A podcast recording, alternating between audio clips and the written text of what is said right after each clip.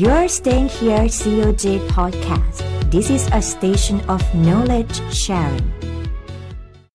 สวัสดีครับ ท่านผู้ชมและผู้รับฟังทุกท่าน ผมในนามของสารแพ่ง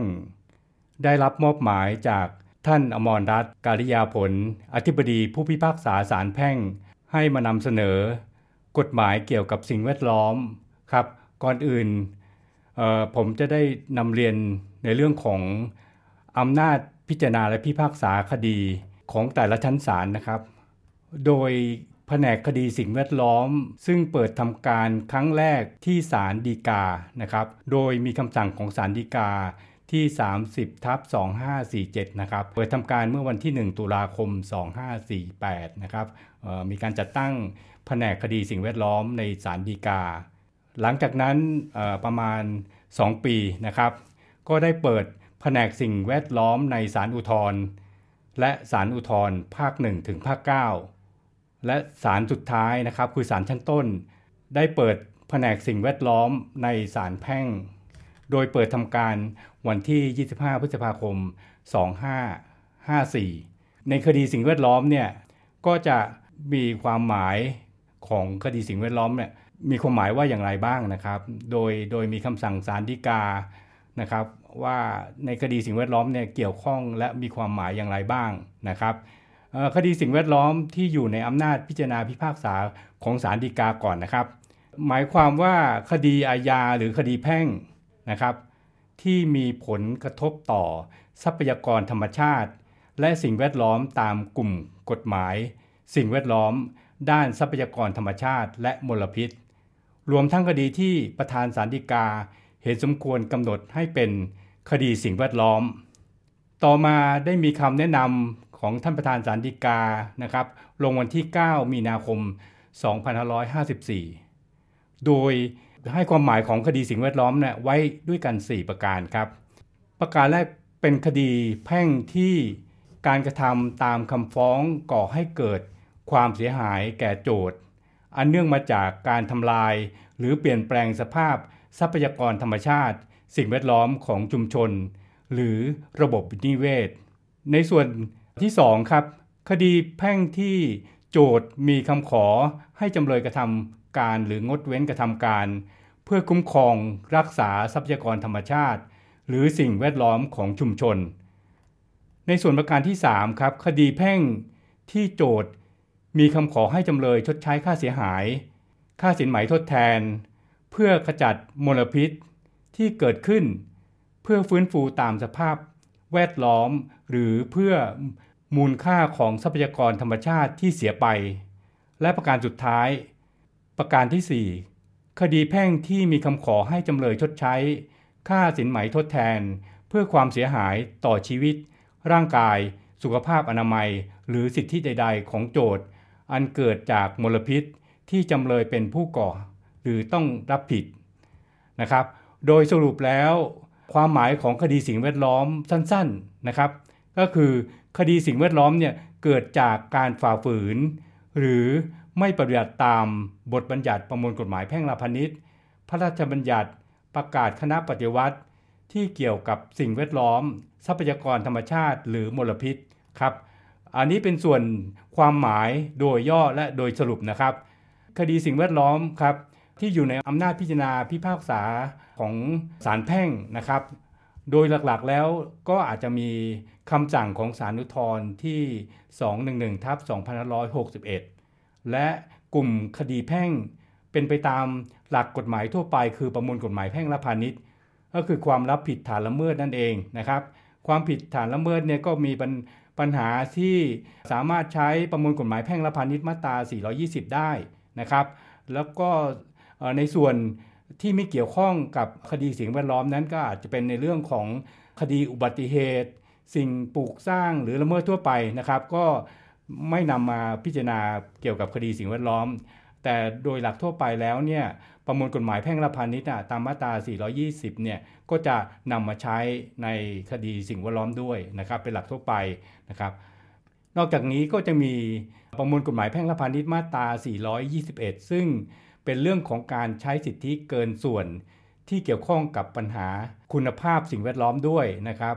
ซึ่งมาตรา 421 เนี่ย ตามประมวลกฎหมายแพ่งและพาณิชย์เนี่ย ก็จะรวมถึงเรื่องทั่วๆไปนะครับ ในส่วนที่เกี่ยวข้องกับคุณภาพสิ่งแวดล้อมก็นำมาใช้ในในในเรื่องนี้ด้วยครับ ความเสียหายอันเกิดจากทรัพย์อันตรายตามมาตรา 437 นะครับนะทรัพย์อันตรายเนี่ยก็อาจจะเป็นในเรื่องของเช่น เก็บถังแก๊สนะครับ หรือแก๊สต่างๆ ไว้ในโกดัง หรือข่าวที่เกิดขึ้นมาเร็วๆนี้นะครับ ในเรื่องของการเก็บพุนะครับ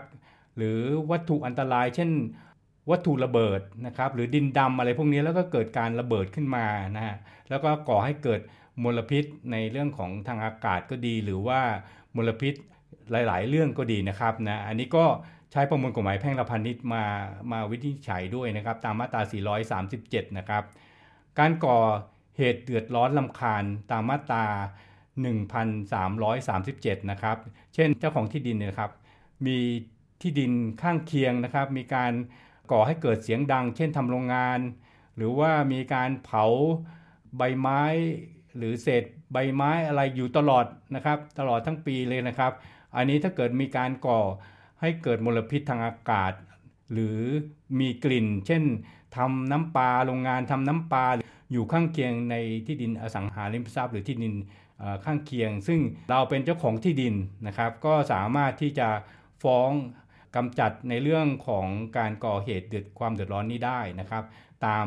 มาตรา 1337 นะครับการเก็บและการระบายน้ำระหว่างที่ดินข้างเคียง ก็คือถ้าที่ดินข้างเคียง นะครับมีการระบายน้ำนะครับอาอาจจะเป็นระบายน้ำสะอาดหรือไม่สะอาดก็ก็แล้วแต่นะครับ ก็มาใส่ที่ดินของเรานะครับ ก็ตรงนี้ก็ประมวลกฎหมายแพ่งและพาณิชย์นี่ก็สามารถฟ้องให้ระงับการกระทำได้นะมีหลายมาตรานะครับที่เกี่ยวข้องกับประมวลกฎหมายแพ่งและพาณิชย์นะครับ อันนี้มาหลักสำคัญนะหลักสำคัญนะก็จะมีพระราชบัญญัติอื่นนะเช่น พระราชบัญญัติป่าสงวนแห่งชาติ พศ 2507 นะครับนะก็จะมีฐานความผิดในทั้งเป็นคดีแพ่งและคดีอาญา ก็มีความรับผิดต่อความเสียหายที่เกิดแก่ทรัพยากรธรรมชาตินะครับ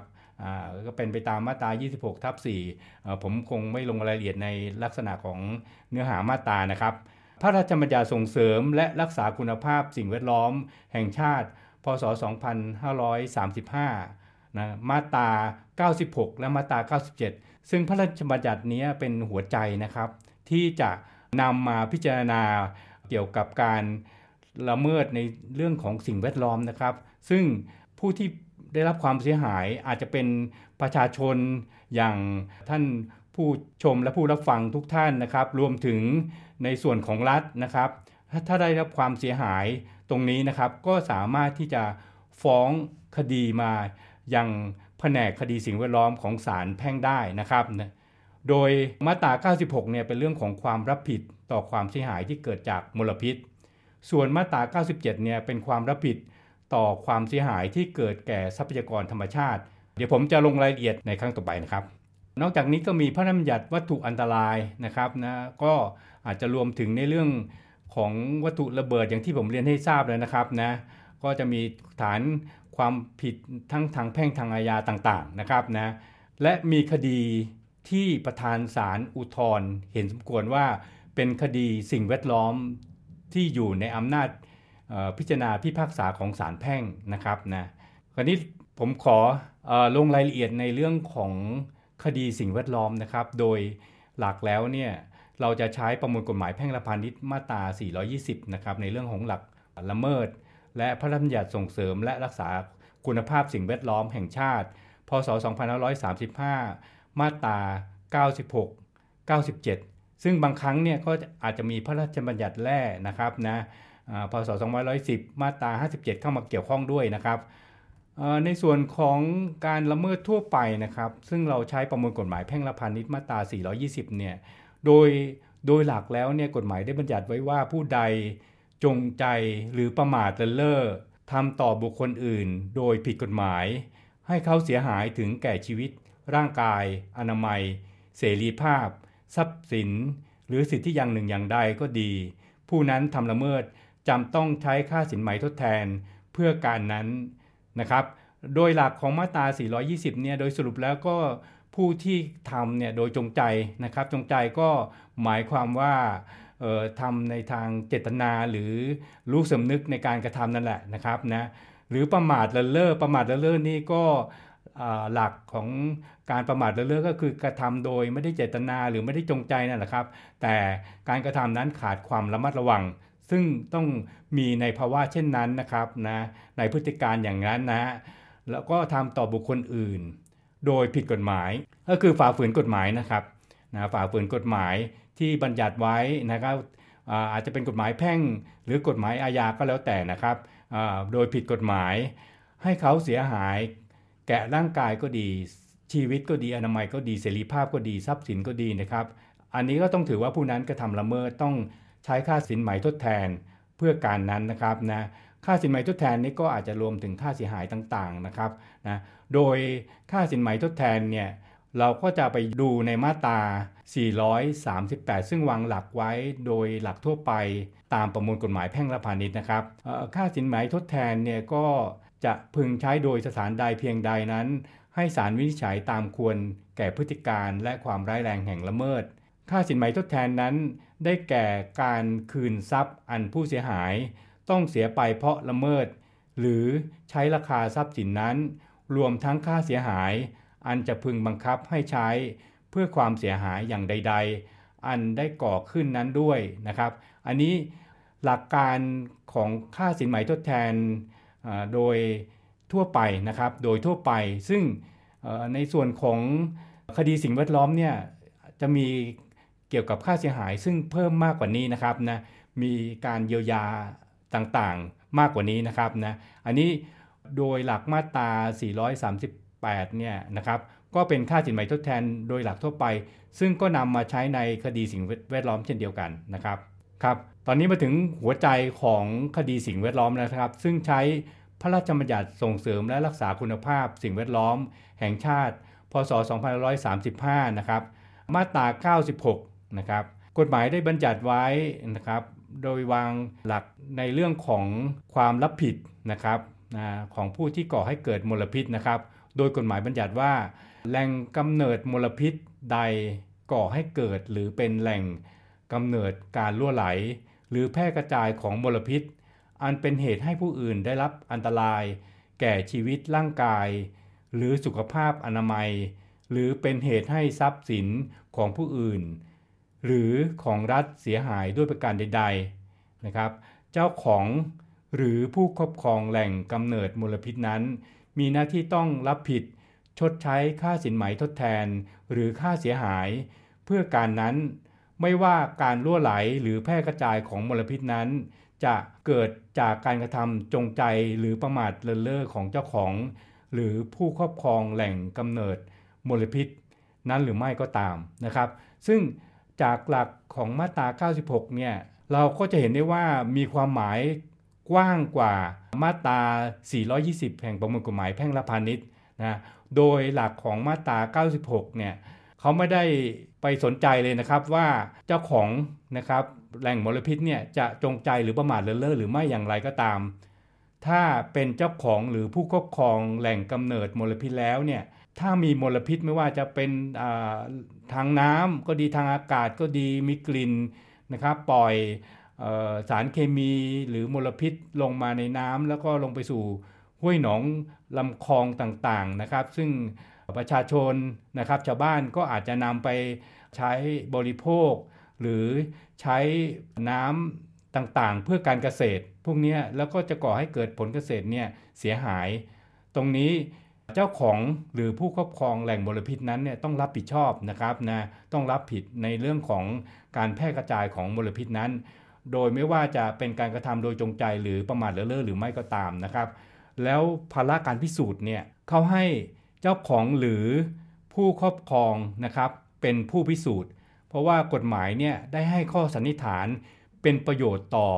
ประชาชนนะครับหรือรัฐนะที่ได้รับผลกระทบต่อการแพร่กระจายของมลพิษนะครับทีนี้เรามาดูแล้วผู้เสียหายเนี่ยตามมาตรา 96 เนี่ยมีใครบ้างครับ เขาบอกว่าผู้เสียหายก็มีเอกชนนะครับ ก็คือประชาชนทั่วไปก็คือท่านผู้ชมและผู้รับฟังทุกท่านนะครับ ก็ถือว่าเป็นผู้ที่ได้รับผลกระทบต่อการแพร่กระจายของมลพิษเนี่ยก็สามารถที่จะมาฟ้องเป็นคดีได้นะครับนะซึ่งเเมื่อพิสูจน์แล้วเนี่ยได้รับอันตรายต่อชีวิตร่างกาย สุขภาพอนามัย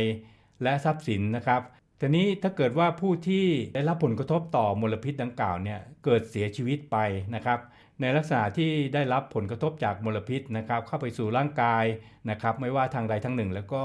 ผลกระทบนั้นทำให้ผู้นั้นเสียชีวิต ผู้ที่มีอำนาจฟ้องแทนผู้เสียหายก็จะมีนะครับผู้บุปการีผู้สืบสันดานคู่สมรสของผู้ตายนะครับนะผู้บุปการีก็บิดามารดานะครับปู่ย่าตายายทวดนะครับ ผู้สืบสันดานก็ลูกหลานเลนลื่อนะครับ ส่วนคู่สมรสนั้นต้องเป็นคู่สมรสที่ได้จดทะเบียนสมรสไว้แล้วนะครับนะก็เป็นการสมรสโดยชอบด้วยกฎหมาย ผู้เสียหายที่เป็นเอกชนเนี่ยก็หมายความรวมถึงนิติบุคคล ที่ทรัพย์สินของนิติบุคคลนั้นได้รับความเสียหายจากปัญหามลพิษนั้นด้วย นอกจากนี้ก็ยังมีผู้เสียหายซึ่งเป็นรัฐนะครับ รัฐได้แก่ส่วนราชการต่างๆนะครับ เช่นกระทรวงทบวงกรม เทศบาลองค์การบริหารส่วนตำบล รัฐวิสาหกิจ ซึ่ง เป็นผู้ครอบครองดูแลทรัพย์สินที่ได้รับความเสียหายจากการล่วไหล หรือแพร่กระจายของมลพิษ อันได้แก่อาคารที่ทำการของหน่วยราชการ ซึ่งถือเป็นทรัพย์สินของรัฐ ทรัพย์สินของรัฐตามมาตรานี้ก็หมายความรวมถึงสาธารณสมบัติของบันดิน ซึ่งไม่ใช่ของเอกชน และอยู่ในความดูแลของรัฐ เช่น สมบัติของแผ่นดิน ที่ดินสาธารณะ ป่าสงวนแห่งชาติ ทางน้ำสาธารณะ แหล่งน้ำตามธรรมชาติ ซึ่งในส่วนนี้นะครับ ราชการในส่วนที่ดูแลทรัพย์สินเหล่านี้ จึงเป็นผู้ที่มีอำนาจฟ้องเรียกค่าสินไหม ทดแทนหรือค่าเสียหายตามมาตรา 96 ได้นะครับ ประชาชนทั่วไปคงไม่มีอำนาจฟ้องครับ ผู้ที่จะต้องรับผิดชดใช้ค่าเสียหายตามมาตรานี้ได้แก่เจ้าของแหล่งกำเนิดมลพิษ ที่เกิดการรั่วไหล หรือแพร่กระจายของมลพิษ เพราะฉะนั้นแหล่งกำเนิดมลพิษเนี่ยนะครับมีความหมายว่าชุมชน โรงงานอุตสาหกรรม อาคารสิ่งก่อสร้างยานพาหนะ สถานที่ประกอบกิจการหรือสิ่งอื่นๆนะครับที่เป็นแหล่งที่มาของมลพิษคราวนี้ยานพาหนะนี่เเกิดมลพิษอย่างไร ก็ยานพาหนะที่ใช้ทั่วๆไปนะครับ เช่น รถยนต์เครื่องจักรกลอะไรพวกนี้นะครับที่เคลื่อนที่ได้นะครับยานพาหนะตรงนี้ก็ก่อให้เกิดมลพิษ เช่นควันนะครับควันดำแล้วก็มีสารพิษต่างๆ ที่ออกมาจากเครื่องจักรกลทำงานนะครับ ในเรื่องของยานพาหนะ ตรงนี้ก็ผู้ที่ครอบครองนั้นก็ต้องรับผิดด้วยนะครับ นอกจากนี้ก็จะมีเจ้าของโรงงานที่ปล่อยน้ำทิ้ง โดยมีการกำจัดจากโรงงานมาแล้ว แล้วกลายเป็นน้ำเสียนะครับ โดยบางครั้งโรงงานก็ไม่ได้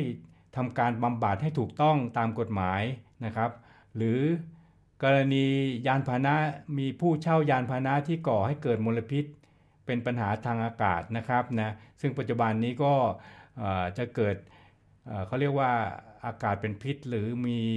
ฝุ่น ผงชนิดเล็กนะครับที่เรียกว่า PM 2.5นี่ยนะครับ ปัจจุบันนี้ก็จะเกิดนะมลพิษทั่วไปนะครับทำให้เกิดอากาศเป็นพิษนะหรือกรณีเจ้าของให้บุคคลอื่นเช่า พื้นที่เพื่อทำการ หากเกิดการรั่วไหลนะของมลพิษจากสถานที่นั้น ผู้รับผิดชอบเนี่ยก็เป็นผู้ที่เช่านะครับ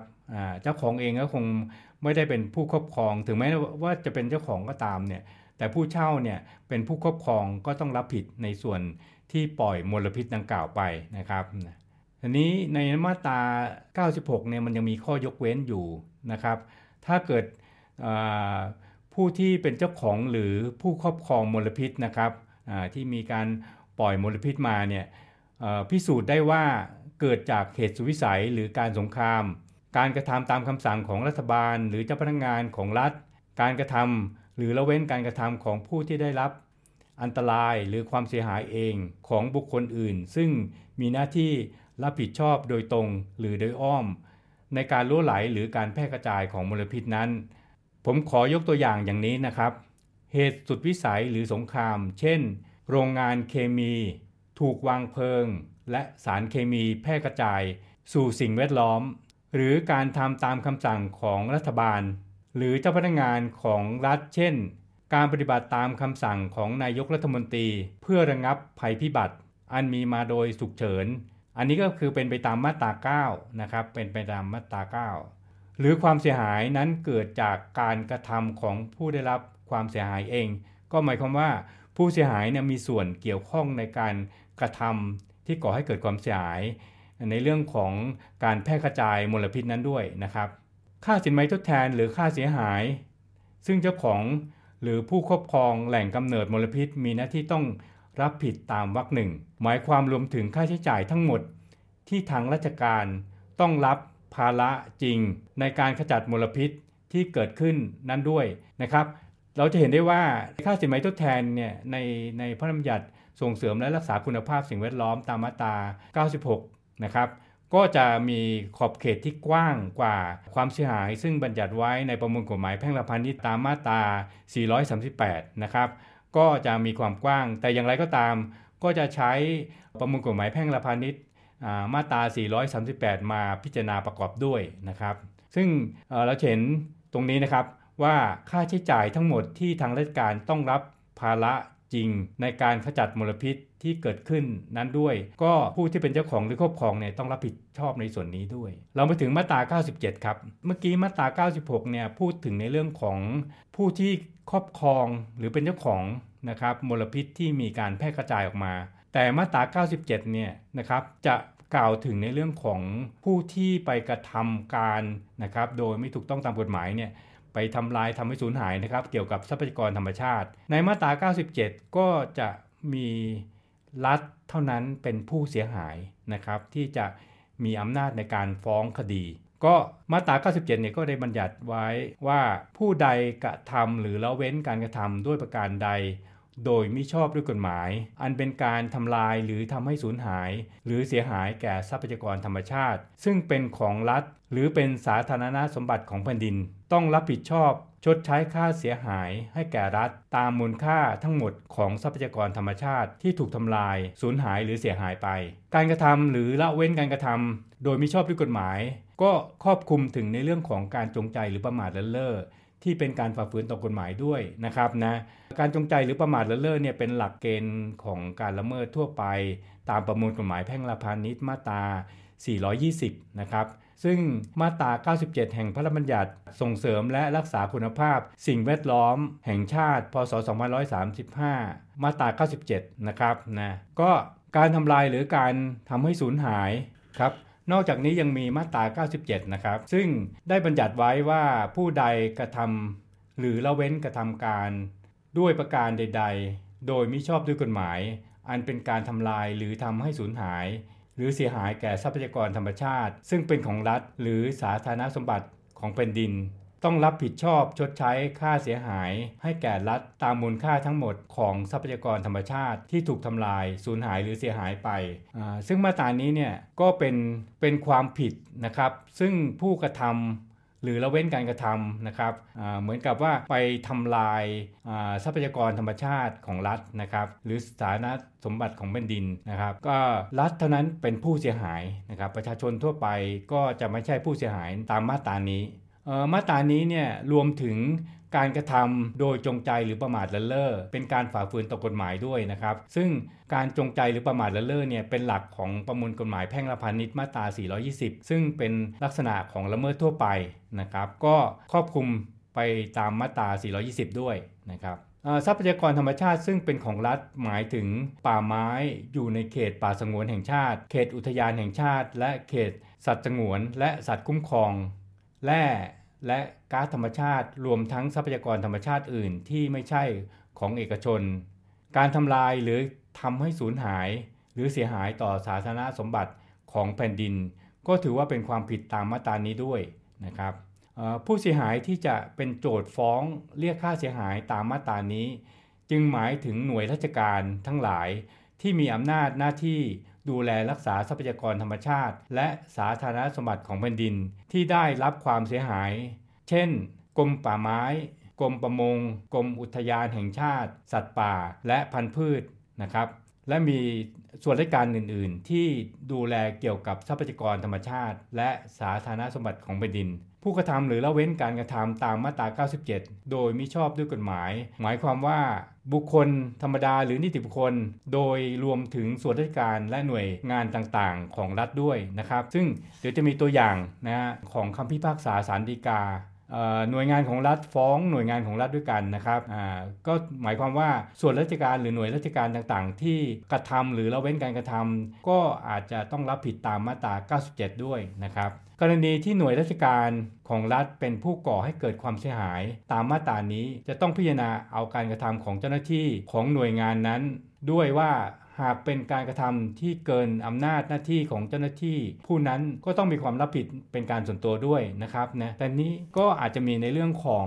เออจ้าหน้าที่ของรัฐถ้าเกิดทำภายในขอบอำนาจหน้าที่เนี่ยก็อาจจะไปพิจารณาตามบัญญัติเจ้าหน้าที่รับผิดทางละเมิดนะครับนะ ก็อาจจะต้องยกฟ้องในส่วนของเจ้าหน้าที่ แล้วก็ให้หน่วยงานของรัฐนั้นต้องรับผิดชอบไปนะครับค่าเสียหายตามมาตรา 97 ก็คงจะคิดตามมูลค่าทั้งหมดของทรัพยากรธรรมชาติที่ถูกทำลาย สูญหาย หรือทำให้เสียหายนั้น โดยพิจารณาจากมูลค่าความเสียหายที่แท้จริง ในการคิดคำนวณจะใช้หลักของทางเศรษฐศาสตร์ เข้ามาช่วย เช่น กรณี ปัญหาน้ำเน่า ปล่อยน้ำเน่าเสียทิ้งจากโรงงานอุตสาหกรรม ก็จะคำนวณจากมูลค่าของสิ่งที่มีชีวิตในน้ำที่ต้องเสียไป โดยอาจจะรวมมูลค่าที่เป็นผลกระทบต่อจากความเสียหายนั้น หรือต่อระบบนิเวศประกอบด้วยในส่วนที่โจทย์จะมีผู้เชี่ยวชาญ เข้ามาเบิกความยืนยันตามเอกสารที่ได้คำนวณไว้แล้วนะครับแล้วก็อาจจะมีการสืบพยานหักล้างกันนะครับส่วนใหญ่ก็คู่ความทั้งสองฝ่ายที่มีการสู้คดีที่เป็นคดีใหญ่ ๆ นะครับ แล้วก็มีค่าเสียหายมูลค่าเยอะๆนะครับ ทางฝ่ายจำเลยเขาก็จะนำผู้เชี่ยวชาญของเขาเนี่ยเข้ามาเบิกความประกอบเอกสารหักล้าง เอกสารที่คำนวณในเรื่องของระบบนิเวศนะครับตรงนี้ก็เป็นเรื่องที่ยากเหมือนกันนะครับที่จะพิจารณาในเรื่องของค่าเสียหายในในคดีสิ่งแวดล้อมในคดีสิ่งแวดล้อมเนี่ยบางครั้งเนี่ยเราต้องนำวิธีการดำเนินคดีแบบกลุ่มมาใช้นะครับ โจทย์ฟ้องคนเดียวก็อาจจะผูกพันสมาชิกกลุ่มในซึ่งอยู่ในเขต นะครับอยู่ในเขตหรือในอำเภอตำบลนนั้นด้วยนะครับ ซึ่งได้รับผลกระทบต่อคดีสิ่งแวดล้อมนะครับ อาจจะได้รับผลกระทบในเรื่องของมลพิษต่างๆ อาจจะเป็นน้ำนะครับ หรือเป็นอากาศเน่าเสียนะครับ ซึ่งมีกลิ่นเหม็นพวกนี้นะครับ ก็โจทย์ฟ้องคนเดียวนะครับ ถ้าเกิดโจทย์เนี่ยขออนุญาตดำเนินคดีแบบกลุ่ม ก็จะทำให้สมาชิกซึ่งเป็นชาวบ้านซึ่งอยู่ในละแวกแถบนั้นนะครับ ก็จะได้รับประโยชน์ไปด้วยนะครับทีนี้เรามาถึงในเรื่องของตัวอย่างคำพิพากษาสารดีกานะครับ ท่านคงจำได้ว่ามีการถ่ายทำภาพยนตร์เรื่องระบีดนะครับที่อ่าวมายาหมู่เกาะพีพีนะครับ โดยในในช่วงนั้นนะครับได้มีการถ่ายทำแล้วก็เข้าไปทำให้ป่า หรือสภาวะนิเวศแถบนั้นน่ะได้รับความเสียหาย ก็เลยมีอองค์การบริหารส่วนตำบลอ่าวนางนะครับร่วมกับโจทย์คนอื่นนะครับ ฟ้องคดีนะฮะโดยองค์การบริหารส่วนตำบลอ่าวนางเป็นเป็นโจทย์ที่ 1 องค์การบริหารส่วนจังหวัดกระบี่เป็นโจทย์ที่ 2 แล้วมีชาวบ้านอีก 17 คน ซึ่งเป็นบุคคลในชุมชนท้องถิ่น ดั้งเดิมของจังหวัดกระบี่ และอาศัยบริเวณรอบอ่าวมายา เป็นโจทย์ที่ 3 ถึงที่ 19 นะครับ ฟ้องคดีปกครองตามพระราชบัญญัติอุทยานแห่งชาติ พระราชบัญญัติส่งเสริมและรักษา คุณภาพสิ่งแวดล้อมแห่งชาติ รัฐธรรมนูญแห่งราชอาณาจักรไทย โดยมีรัฐมนตรีว่าการกระทรวงเกษตรและสหกรณ์เป็นจำเลยที่ 1 กรมป่าไม้เป็นจำเลยที่ 2 อธิบดีกรมป่าไม้เป็นจำเลยที่ 3 บริษัท Santa International Film Production จำกัด เป็นจำเลยที่ 4 บริษัท 20 Century Fox จำกัด เป็นจำเลยที่ 5 นะครับ ก็ฟ้องต่อมาเนี่ยศาลแพ่ง ได้มีคำพิพากษาอยู่2ส่วน ส่วนแรกนะครับก็ได้มีท่านผู้พิพากษาอาวุโสนะครับได้ไก่เกลี่ยนะครับจนทำให้จำเลยที่ 4 และจำเลยที่ 5 นะครับ ยินยอมนะครับที่จะทำสัญญาปณีประนอมยอมความกับโจทย์ที่ 1 และโจทย์ที่2นะครับจำเลยที่ 4 และที่ 5 ก็คือ จำเลยที่4นี่ก็คือบริษัท Santa International Film Production จำกัดนะครับ กับจำเลยที่ 5 คือบริษัท 20 Century Fox จำกัดเป็นจำเลยที่5ทำสัญญาปณีประนอมยอมความกับโจทย์ที่ 1 และโจทย์ที่ 2 โจทย์ที่ 1 ก็คืออบตอ่าวนาง ส่วนโจทย์ที่ 2 ก็คืออบจกระบี่นะครับได้ทำสัญญาปณีประนอมยอมความและศาลพิพากษาให้ตามยอม โดยจำเลยที่ 4 และที่5เนี่ยยินดีและอำนวยการช่วยเหลืออนุรักษ์ทรัพยากรและสิ่งแวดล้อม มอบเงินจำนวน 10 ล้านบาทนะครับเพื่อเข้าบัญชีเงินนอกงบประมาณของโจทย์ที่ 1 นะครับเพื่อให้โจทย์ที่ 1 และโจทย์ที่2เนี่ยนำไปใช้เพื่อการอนุรักษ์สิ่งแวดล้อมตามอำนาจหน้าที่ของโจทย์ที่ 1 และโจทย์ที่ 2 และให้โจทย์ที่ 1 รายงานผลการปฏิบัติต่อศาลทุกกำหนด 1 ปี ต่อเนื่องกันเป็นระยะเวลา 3 ปี หรือจนกว่าเงินจะหมด ซึ่งในขณะนี้โจทย์ที่1นะครับอบตอ่าวนางเนี่ยได้รายงานต่อศาลนะครับมาครบถ้วนแล้วนะครับ แล้วก็ได้ใช้เงินจำนวน 10 ล้านหมดแล้วนะครับ ในการอนุรักษ์ทรัพยากรธรรมชาติและสิ่งแวดล้อมนะครับในส่วนของคำพิพากษาในส่วนที่2เนี่ยนะครับก็จะเหลือจำเลยที่2นะครับศาลพิพากษาให้จำเลยที่ 2 คือกรมป่าไม้ โดยพิพากษาให้จำเลยที่2เนี่ยปรับปรุง แก้ไขหาดมาหยาให้กลับคืน สภาพเดิมตามธรรมชาติ โดยให้จำเลยที่ 2 แต่งตั้งคณะกรรมการ เพื่อทำแผนการแก้ไขฟื้นฟูและการใช้ประโยชน์อย่างยั่งยืน บริเวณอ่าวมาหยาประกอบด้วยโจทย์ที่ 1 และโจทย์ที่2นะครับโจทย์ที่ 1 ก็อบตอ่าวนางโจทย์ที่ 2 ก็คืออบจกระบี่นะครับโดยผู้เชี่ยวชาญที่ศาลมีคำสั่งแต่งตั้งขึ้น และภาคเอกชนที่จำเลยที่ 2 คือกรมป่าไม้ เห็นสมควรภายในระยะเวลา 30 วันนับแต่วันที่อ่านคำพิพากษา เพื่อเสนอแผนการฟื้นฟูระบบนิเวศ และการใช้ประโยชน์อย่างยั่งยืนบริเวณอ่าวมายา ต่อศาลเพื่อพิจารณาการปฏิบัติตามแผนของคณะกรรมการสำหรับจำเลยที่ 4 และจำเลยที่5เนี่ยให้รับผิดตามสัญญาปณีประนอมยอมความนะครับฉบับลงวันที่ซึ่งซึ่งได้มีการทำสัญญาปณีประนอมยอมความไว้แล้วนะ ศาลพิพากษายกฟ้องในส่วนของโจทย์ที่ 1 และโจทย์ที่ 2สำหรับจำเลยที่ 1 และจำเลยที่3จำเลยที่ 1 ก็คือรัฐมนตรีว่าการกระทรวงเกษตรและสหกรณ์ส่วนจำเลยที่ 3 นี่ก็อธิบดีกรมป่าไม้นะครับศาลชั้นต้นก็พิพากษายกฟ้องก็คงเห็นว่าเป็นในเรื่องของเจ้าหน้าที่ของรัฐนั่นแหละนะครับ ที่มีการฟ้อง ความรับผิดทางละเมิดของเจ้าหน้าที่ของรัฐนะครับ ก็จะให้หน่วยงานเป็นผู้รับผิดชอบนะครับนะก็จำเลยที่ 2 ก็คือกรมป่าไม้ต้องรับผิดชอบนะครับจำเลยที่ 1 ถึงที่3เนี่ยก็คือ รัฐมนตรีว่าการกระทรวงเกษตรและสหกรณ์จำเลยที่ 2 ก็คือกรมป่าไม้ และจำเลยที่ 3 คืออธิบดีกรมป่าไม้นะครับ ก็อุทธรณ์นะครับ ต่อศาลอุทธรณ์แผนกคดีสิ่งแวดล้อมนะศาลอุทธรณ์แผนกคดีสิ่งแวดล้อมพิพากษาแก้เป็นว่าให้ยกฟ้อง โจทย์ที่ 1 และโจทย์ที่ 2สำหรับจำเลยที่ 2 ไปด้วยนะครับ ก็ไม่เหลือใครเลยนะฮะเหลือเฉพาะจำเลยที่ 4 ที่ 5 ที่ทำสัญญาปณีประนอมยอมความและศาลชั้นต้น ได้พิพากษาตามสัญญาปณีประนอมยอมความนั้นนะครับนะโจทย์ที่ 1 และโจทย์ที่ 2 ก็คืออบตอ่าวนางกับอบจกระบี่ก็เลยอุทธรณ์เออก็เลยดีกา นะครับก็เลยดีกาศาลดีกาแผนกสิ่งแวดล้อม พิพากษาแก้เป็นว่า ให้บังคับคดีไปตามคำพิพากษาของศาลชั้นต้น ทั้งนี้จนกว่าหาดมายา มีสภาพเดิม ตามธรรมชาติตามที่จำเลยที่ 2 และคณะทำงานเพื่อทำแผนการแก้ไขฟื้นฟู และการใช้ประโยชน์อย่างยั่งยืน บริเวณอ่าวมายาเห็นชอบร่วมกัน หรือตามที่ศาลเห็นสมควร ในกรณีที่จำเลยที่ 2 และคณะทำงานดังกล่าว ไม่สามารถเห็นชอบร่วมกันได้นะครับ ก็ในส่วนของคำพิพากษาสารดีกาที่ 620ทับ